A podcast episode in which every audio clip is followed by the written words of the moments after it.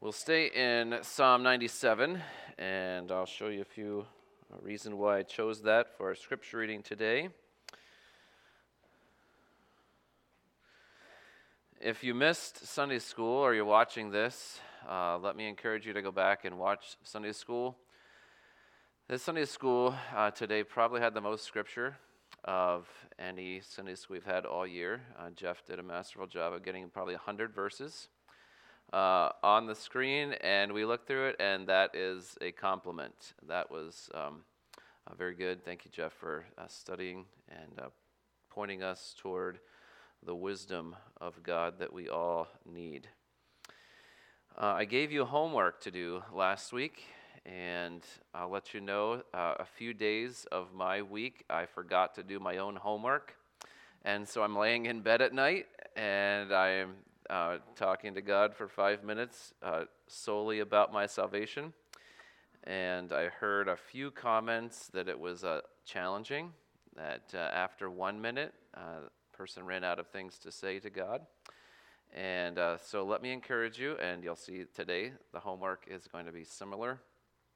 And if you didn't try it, you got to try it, okay? And uh, talking to God should, if you could talk to your friend about one thing that was exciting for five minutes, some of you can go on for an hour without coming up for air. Like you just circular breathing, just constantly talking. And when it comes to thanking God for your salvation, five minutes isn't that long. And you'll start seeing, I started seeing, and as I was doing it day after day, started seeing patterns of what I was thankful for. Uh, and you can think through um, how God led you to salvation, the day of your salvation, the benefits in your life after salvation. I thought about the hope of eternal life a couple times as I was praying.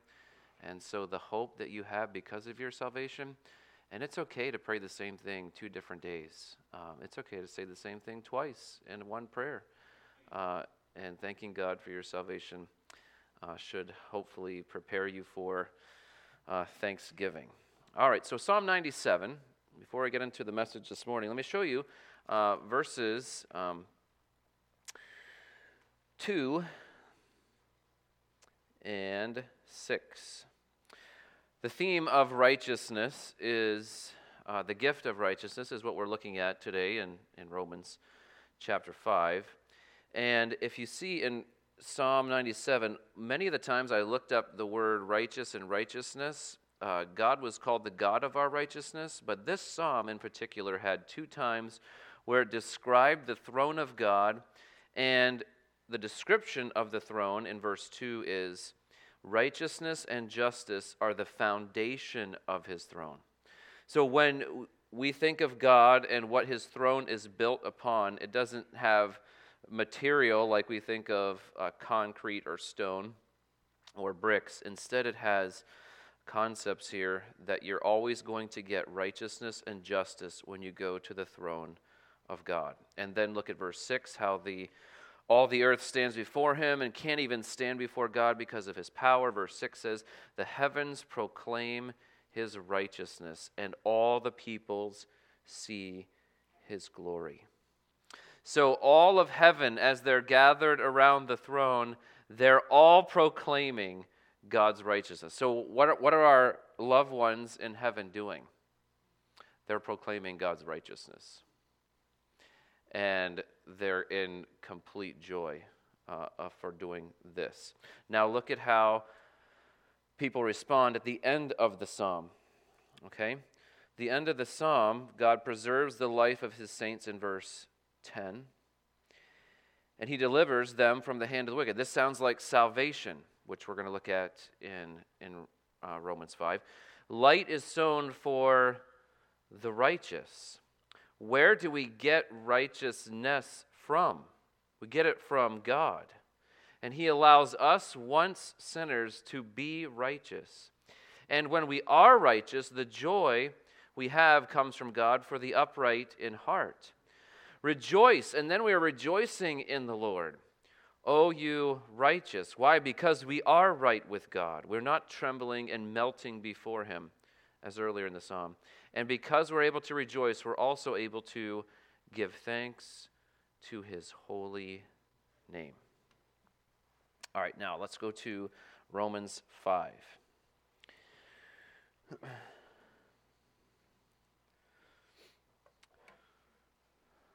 I don't know if you are an optimist or a pessimist. When people look at a half full cup of water, I'll tell you which I am, usually, an optimist. Those who look at a glass half full or half empty. When looking at our salvation as Christians, we can be pessimistic at times and making excuses, or people that are pessimists that refuse salvation, although Romans 5 tells us the benefits of our salvation. People make excuses for not seeing the complete picture. My wife makes the best chocolate chip cookies in the world. That's a fact, that's not an opinion. But those who are negative, and when they taste my wife's cookies, they say, Can you give me the recipe? So she'll give them the recipe, and as they look at the recipe, some people will say, Those are too hard to make. Or I've tried them and they don't turn out. And others will say, Well, I don't like baking or cooking because the oven gets too hot. Uh, and a number of other reasons. I just don't have time.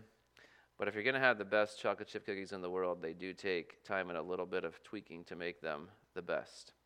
However, if you look at two of the main ingredients of these cookies, flour and butter, by themselves, well, most people don't like butter, but there are a few people that would just yeah, eat it by the stick.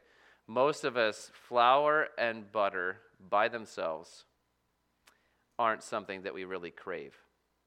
I'm having a real craving for flour. So you go into the flour and you just get a spoon, and uh, after one bite, you're like, okay, the craving's gone. okay. We don't crave, some, uh, some of us uh, crave butter on things popcorn, corn on the cob, uh, biscuits, or something else. And now I know I've lost all of you because lunch is just around the corner. But think, think to yourself, you don't really crave flour and butter but put together with enough heat, they end up being the best chocolate chip cookies in the world. When many of us look at the sure results of our sin and our salvation, all we focus on, pessimistically, is our sin and its consequences. Many people around us hate God they hate Jesus, they hate God's word. Because they only focus on the unfair, negative aspects of our relationship to Adam, to his sin, our sin, death, and condemnation. See, the ugliness of our sin, death, and condemnation is meant for us not to blame God with. This is not fair. God, how you have designed the world. Instead, it is meant for us to be so grateful to God that His gift of righteousness, justification, and eternal life is not fair either. Salvation is not fair. And that's what this passage of Scripture is going to put side by side in every verse. Is one comment, another comment, one comment, another comment, so that we can compare these things and if you just focus on the first half of the verses, you're going to end up with like a little child in front of his mom, hands on the hips. It's not fair. I have more work to do. My room is bigger. And my week on the dishes, that's when we eat at home instead of going out. And the list goes on and on of that's not fair. But when we look at our salvation, we're glad it's not fair. So, is your focus today on the unfair connection of all humanity to sin, death, and condemnation? Or can you look at Romans 5 18 to 21 and thank God for salvation being not fair? Let's read uh, Romans 5 18 to 21. This is the last three comparisons, of which 15 to 17 were the first three comparisons that we saw last week. Verse 18 Therefore, as one trespass led to condemnation for all men, so one act of righteousness leads to justification and life for all men. For as by one man's disobedience the many were made sinners, so by the one man's obedience the many will be made righteous. Now the law came in to increase the trespass. But where sin increased, grace abounded all the more, so that as sin reigned in death, grace also might reign through righteousness, leading to eternal life through Jesus Christ our Lord.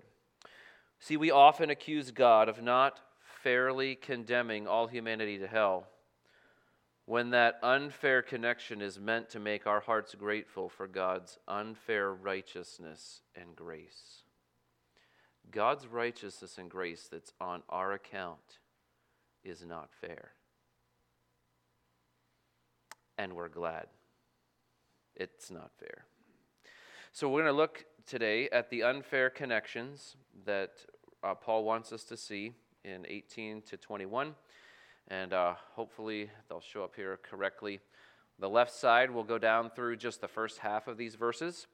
Adam's trespass led to all condemnation. Let's read verse 18 again. As one trespass, and we know it's Adam, led to condemnation for all men.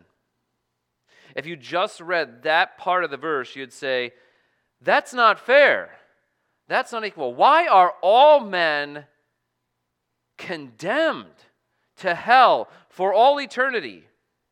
A lake of fire, a bottomless pit where the worm dies not and the fire is not quenched. Oh, that doesn't seem fair. That all men have that condemnation because of one man's trespass? Continuing in verse 19. For as by one man's for as by one man's disobedience the many were made sinners. Adam's disobedience made us all sinners. Now, how many of us were alive when Adam sinned? How many of us were there in the garden telling Adam, yes, eat the fruit? We had nothing to do with that. We weren't there. Now, how do you like getting blamed for, let's say, 160 years ago, slavery in our country? Do you feel like it's your responsibility that slavery happened? Absolutely not. We weren't here. They didn't ask our opinion. How about if you weren't alive in 1973? Roe versus Wade, it goes down in the Supreme Court. You're like, I wasn't around, and many of you weren't either. And none of you were on the Supreme Court in 1973 deciding that case. So you say, okay, so we got some disobedience of God in the past, and how is it fair that Adam's disobedience made us all sinners? I don't know if you've ever talked to someone and said that you're, they're a sinner because they're human and they're related to Adam, and they'll say to you, That doesn't sound fair. Say, hmm, when you think of it, it doesn't. It Doesn't sound fair. Unfair connections. Continuing in verse 20. Now, the law came in as if this isn't enough. The law comes in to increase the trespass. All right, so not only are we condemned and we're disobedient because of Adam, now the law comes in after Adam and just shows us how really bad we are. So Adam doesn't get credit for the law because it comes in with Moses. But God's law, given by God, increases all of our sin. As if we didn't feel bad enough. As if we didn't feel this is unfair enough that we are trespassers because of Adam and we're condemned because of his trespass. And then all of us are sinners and have really no hope of escaping the condemnation because of Adam's disobedience. And then to add to that, God's law comes in and just makes us feel even worse. Are you feeling the unfairness in your heart? You know what unfair is? Like whenever you feel like something should happen one way, and in your heart you believe it should happen that way, and it goes opposite of what you think. It's like, oh. children have an acute sense of fairness. Acute. We didn't teach them that. They got that from, from Adam and from probably, yeah, from us. And a very acute sense, awareness of what is fair and what is not. Even if it's one gram off, if you get one more gram, a micro, a milligram of cake than your brother got, then, oh, that's not fair. Okay, well, you know, we're not going to do this, play this game of fair, not fair, equal, not equal. No. But then the law comes in and increases all of our sin. It increases the trespass. Now, if you're trespassing on someone's land and you don't know that you are, that's one thing. The owner can come out and say, "Hey, this is private property. You're on it. Here's the line." Oh, okay. I'm sorry. I will. I'll make that note. If they're your neighbor or down the street, you won't cross on their land. However, if they have all along their property line posted signs, yellow signs all around their property, now you know where the, ba- the boundary line is. They got a posted sign, and they also signed the bottom of it as the homeowner, the landowner. Now, when you walk right past that posted sign, the trespass has increased. See, coveting is wrong, lusting is the same as committing adultery. And now that God and then Christ intensifies it in Matthew 8, uh, Matthew 5, tells us what is right, what is wrong, puts up posted signs, and we still keep going into trespass. Where the law came in, now the law came in, and why does the law come in? To increase the trespass. And we're feeling like we're ganged up on, like we've got no hope. And then verse 21 As sin reigned in death, so that as sin reigned in death. Condemnation, all of us sinners, God's law that just shows us that we are falling well short of the glory of God and then God's punishment for our sin ruling our life leads to us leads us to eternal death. And if we just looked at the first half of those verses, we would put our hands on our hips, shake our little fists in God's face, and say, That life's not fair, God. I am not a sinner because of Adam's sin. That's not fair. I am, I am not more guilty because your law came in. And that's what God's word says. But it doesn't seem fair. And then we are punished for our sin, ruling or reigning in our lives, leading us to eternal death and separation from God for all time. And we say, oh, that's not fair either. But this passage is not about the negative. Because this is a sure result of our sure salvation. So it may sound contradictory to say, oh, this isn't fair. And you're sitting there like, yeah, it's not fair, but what does this have to do? Why isn't he, why isn't he telling us the second half of the verses? We'll see on the second slide. But the unfair connections. Now, you'll notice in these verses the word so so that. There's a connection. And I wrote unfair connections because these verses are all connected. Even the last verse started with so that. Okay? Paul's leading us to a, a way of thinking that's going to help you and I to live a different way and to witness differently to people who have a lot of objections to God and say, the, the way God set up this whole uh, earth and salvation is not fair. Okay? That is not where we can land after all of the truth of Romans 5. Part of the truth of Romans 5, yes, you could get there. All the truth of Romans 5, No. All right, so these verses are meant to show you some contrast. Verse 18, therefore, as one trespass led condemnation for all men, so, that, that word is so important. So, one act of righteousness leads to justification and life for all men. The point of the verse is not the first half, it's the second. It's like in volleyball a bump, set, and spike. The set is not meant to get the ball over, it's to put the ball right up above the net so that the person, the tallest person that can jump the best on the team, can pound it down the opponent's throat, hitting the ground on the other side, getting a point. What the first half of this verse does, these verses do, is the set. It sets the truth right up above the net, and he's going to pound the truth right down. What is the truth that he's trying to establish here? It seems unfair until you have the whole picture. And then you're so glad it's unfair. So glad it's unfair.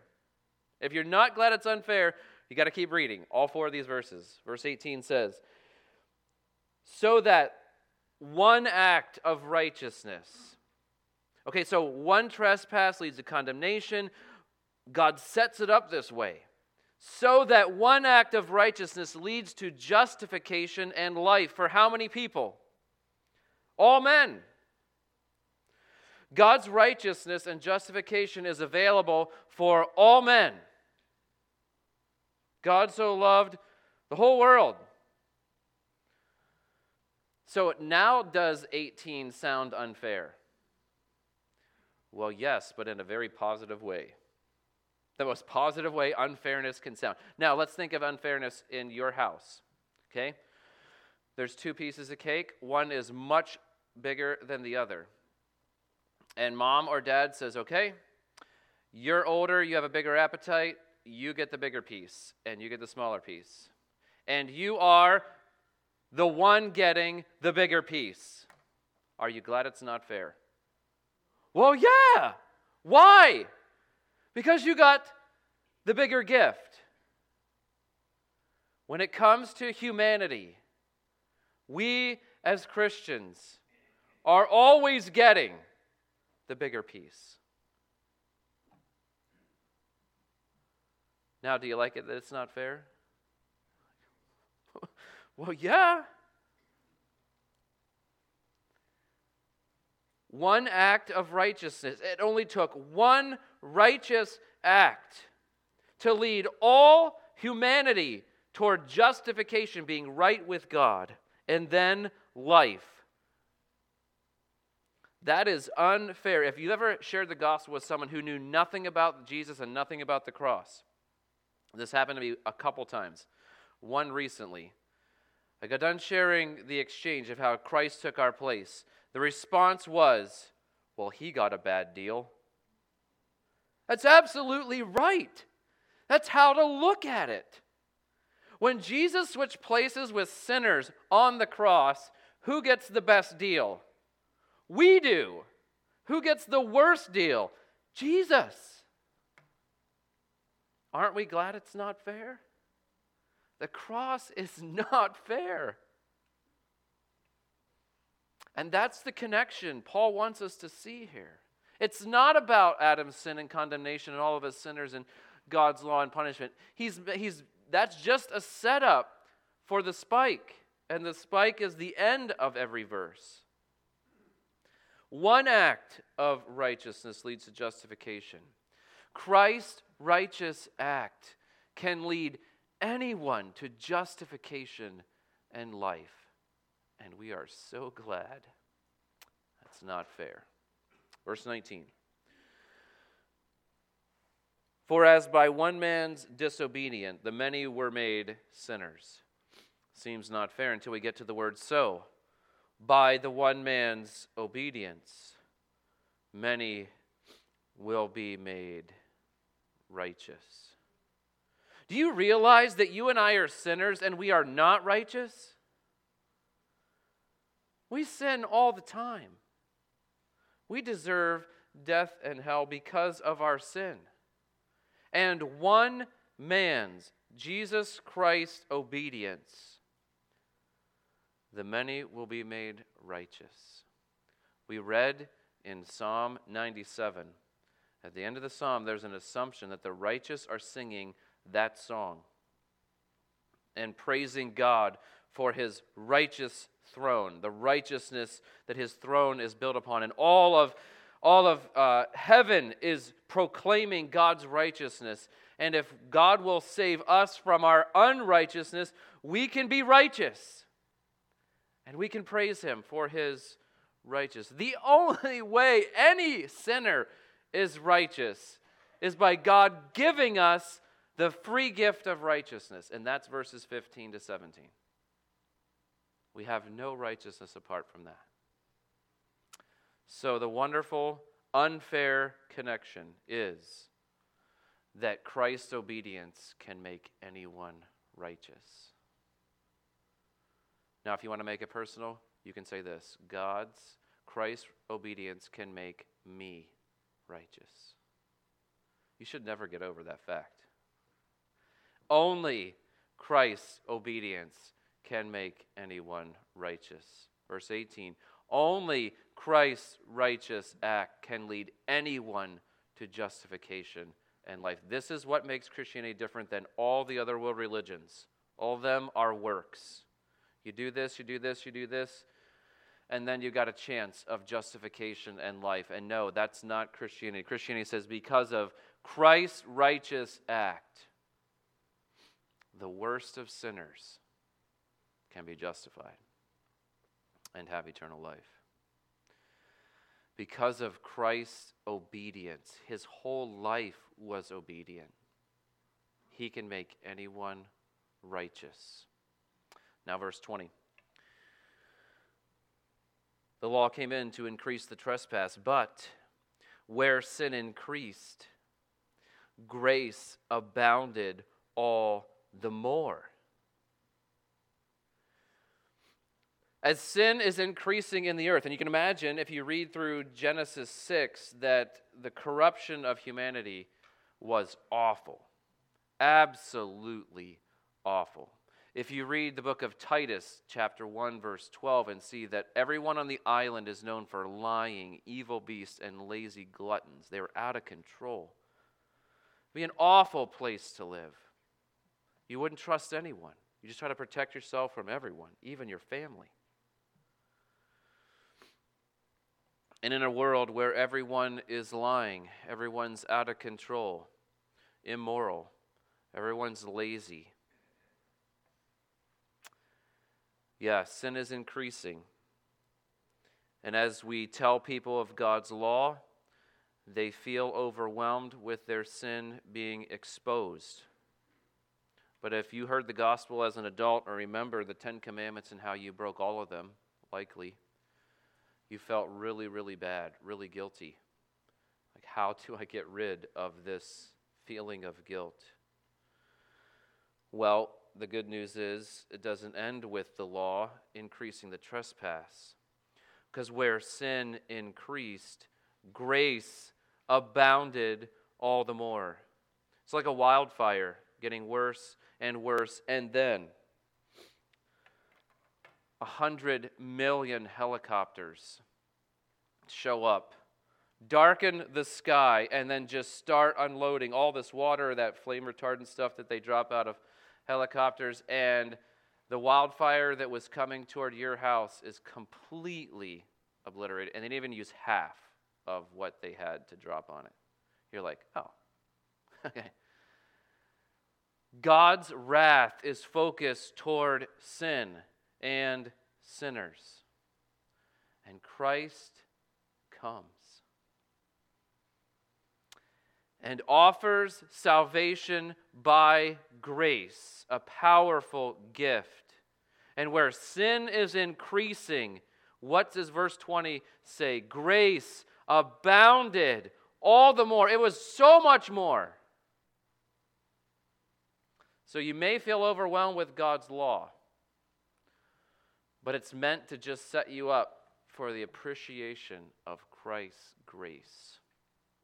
Our closing song is going to be Grace That Is Greater than all our sin. Aren't we glad that it's unfair?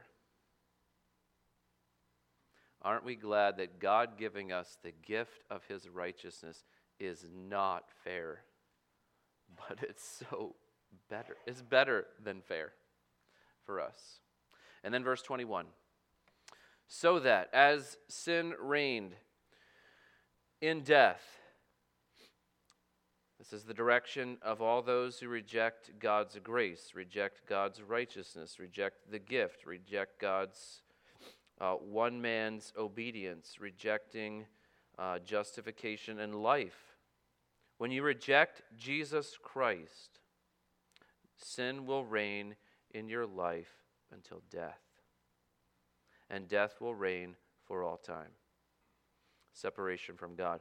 Grace also, but this is not meant to discourage us. It's meant to encourage us with this unfair connection that grace also might reign through righteousness, leading to eternal life. How do we get grace? God resists the proud, He gives grace to the humble. Whose righteousness are we getting? Psalm 97 says where we get righteousness it's from the throne. On the throne is God. God is the only righteous being ever. As Christ comes, we could watch him, we could listen to him, we watch his reactions, and all of his reactions are righteous. All of his words true and honest and just and pure and lovely. Nothing shady, nothing off color. Perfect perfect words, perfect life. If we could look at Christ's mind while he was on earth, perfect thoughts, perfect motivations, everything perfect. So, what do we conclude? This setup of God's punishment of sin reigning in death is merely a setup so that we would appreciate and see that where sin abounds, grace abounds all the more, so that sin would reign in death. But grace also might reign through righteousness, leading to eternal life. If sin is reigning in your life, death and separation from God is coming if you have been forgiven because Christ has given you his righteousness. That will rule your life, and it will lead you to eternal life through Jesus Christ forever. James this morning t- told us, can we tell if someone is has God's righteousness? Well, yeah. Why? Because they start doing righteous works. Why? Because God's grace is reigning through righteousness, and that's leading them to eternal life. And anytime someone's questioned why they're doing good works, they're not saying, Well, I'm a good person. I'm trying the best I can. No, what does a Christian say when questioned, Why do we do good works? It's only because of Jesus Christ. Only. We get zero credit for all the good works that God produces in us because we have no righteousness apart from Christ. And we're so glad it's unfair. Christ's grace might rule our righteous life, leading to eternal life.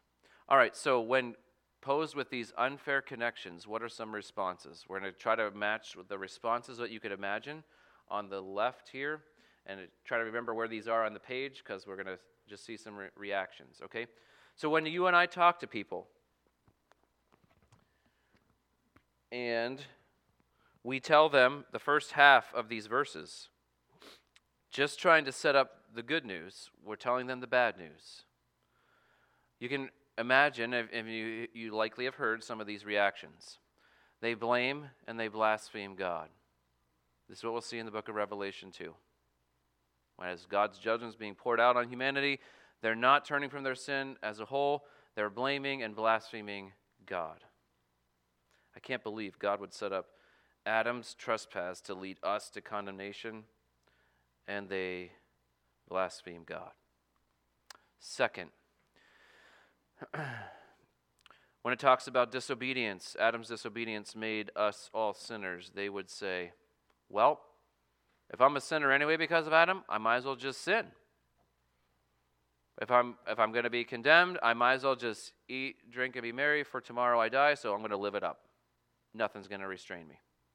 I'm going to give in to my heart. If I want to lust, if I want to look at this, if I want to give myself over to all kinds of wickedness, I'm just going to do it.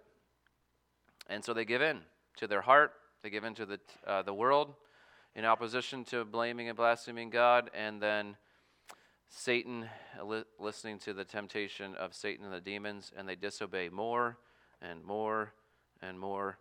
And Ephesians 4 say their foolish hearts are getting darkened.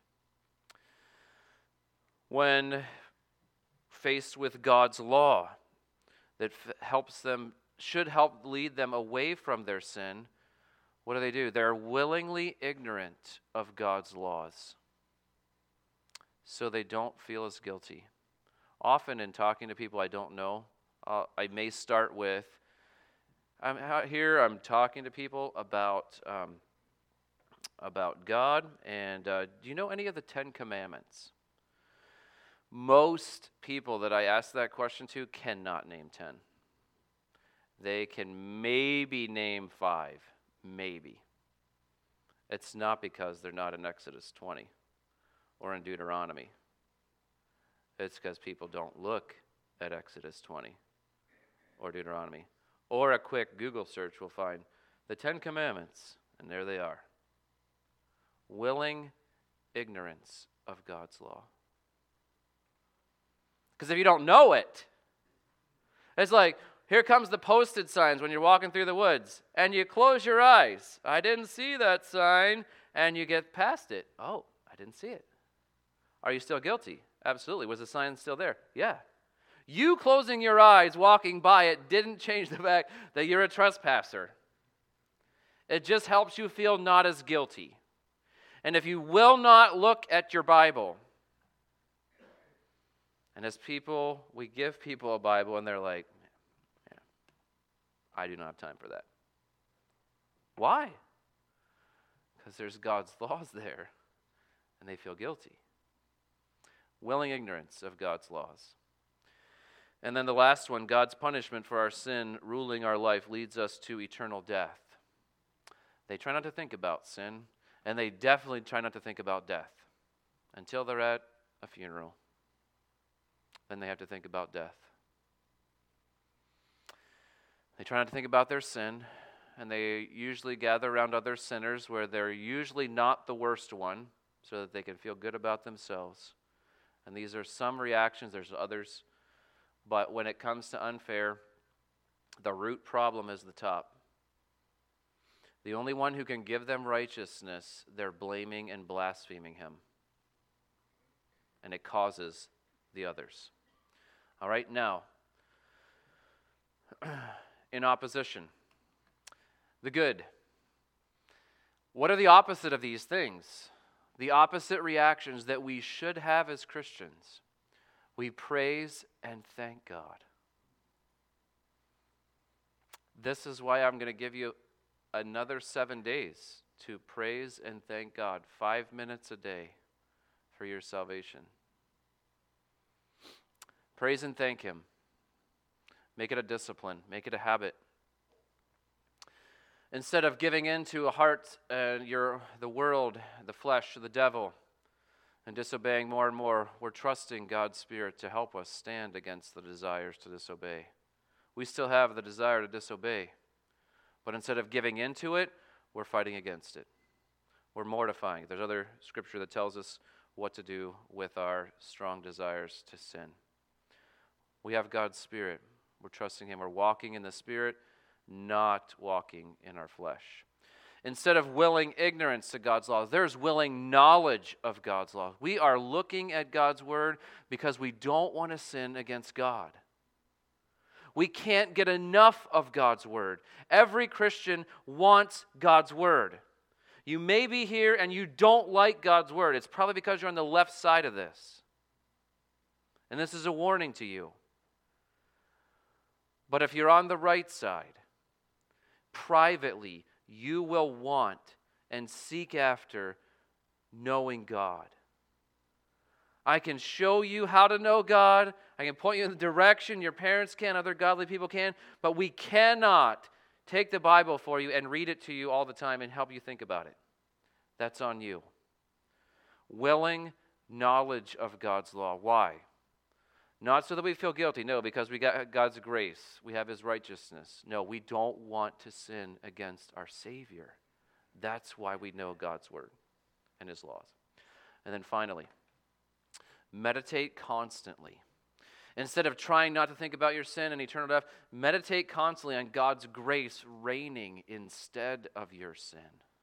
Look at verse 21 again with me. Where sin increased, grace abounded all the more, so that as sin reigned in death in all of us before we were saved, sin reigned in our life, controlled us, and it led us to death. But God's grace also might reign, and it's more powerful than our sin. And it is reigning, controlling us through Christ's righteousness that He gives us, leading us to eternal life. And all of grace and all of righteousness and all of eternal life is all a gift from our Lord Jesus Christ. So meditate constantly on God's grace reigning. How do we live when God's grace reigns? We live like the top right, not like the top left. You see how the top feeds the rest of it? Just like the left side, blaming and blaspheming God, feeds all kinds of sin and disobedience and ignorance. The top right, when we will praise and thank God. What if I don't feel like it? What if I'm sick? Praise Him and thank Him anyway.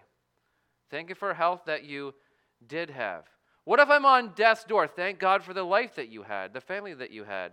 You have so much, to, I have so much to be thankful for.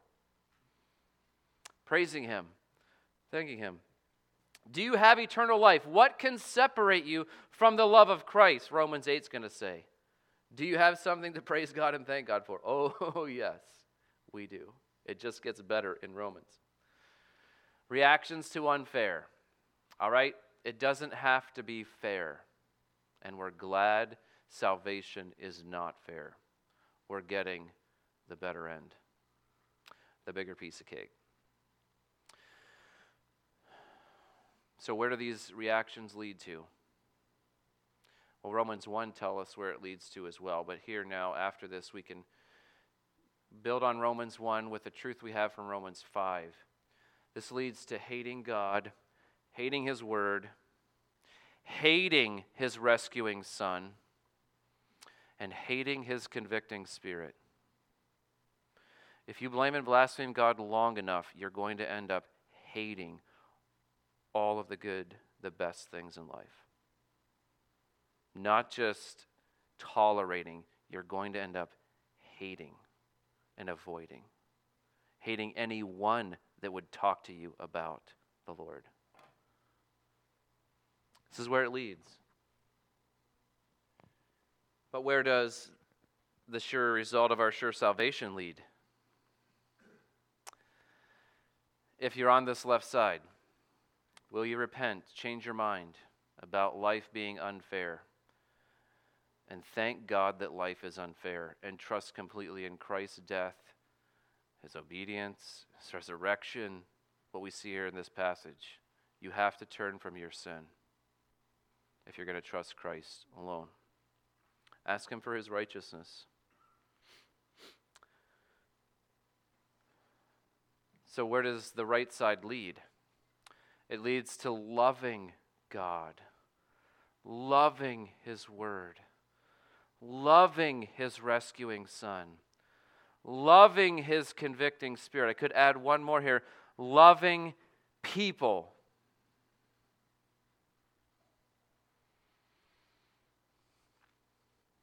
It all depends on how you react to God and His truth. If you reject God and His truth long enough, you'll start hating Him. You accept God and His truth against yourself often, yes. We are often wrong, thinking we're right and thinking, life's not fair. Right. And it's not fair, but we're so glad it isn't. Like, what? You're crazy.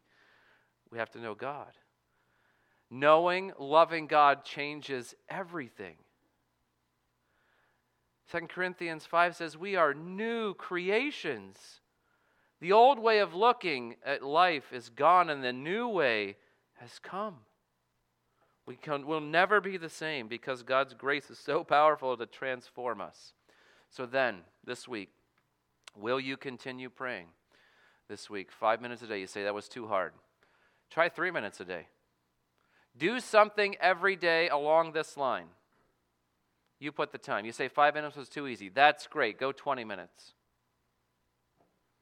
You'll have enough to say 20 minutes if you meditate on God's word.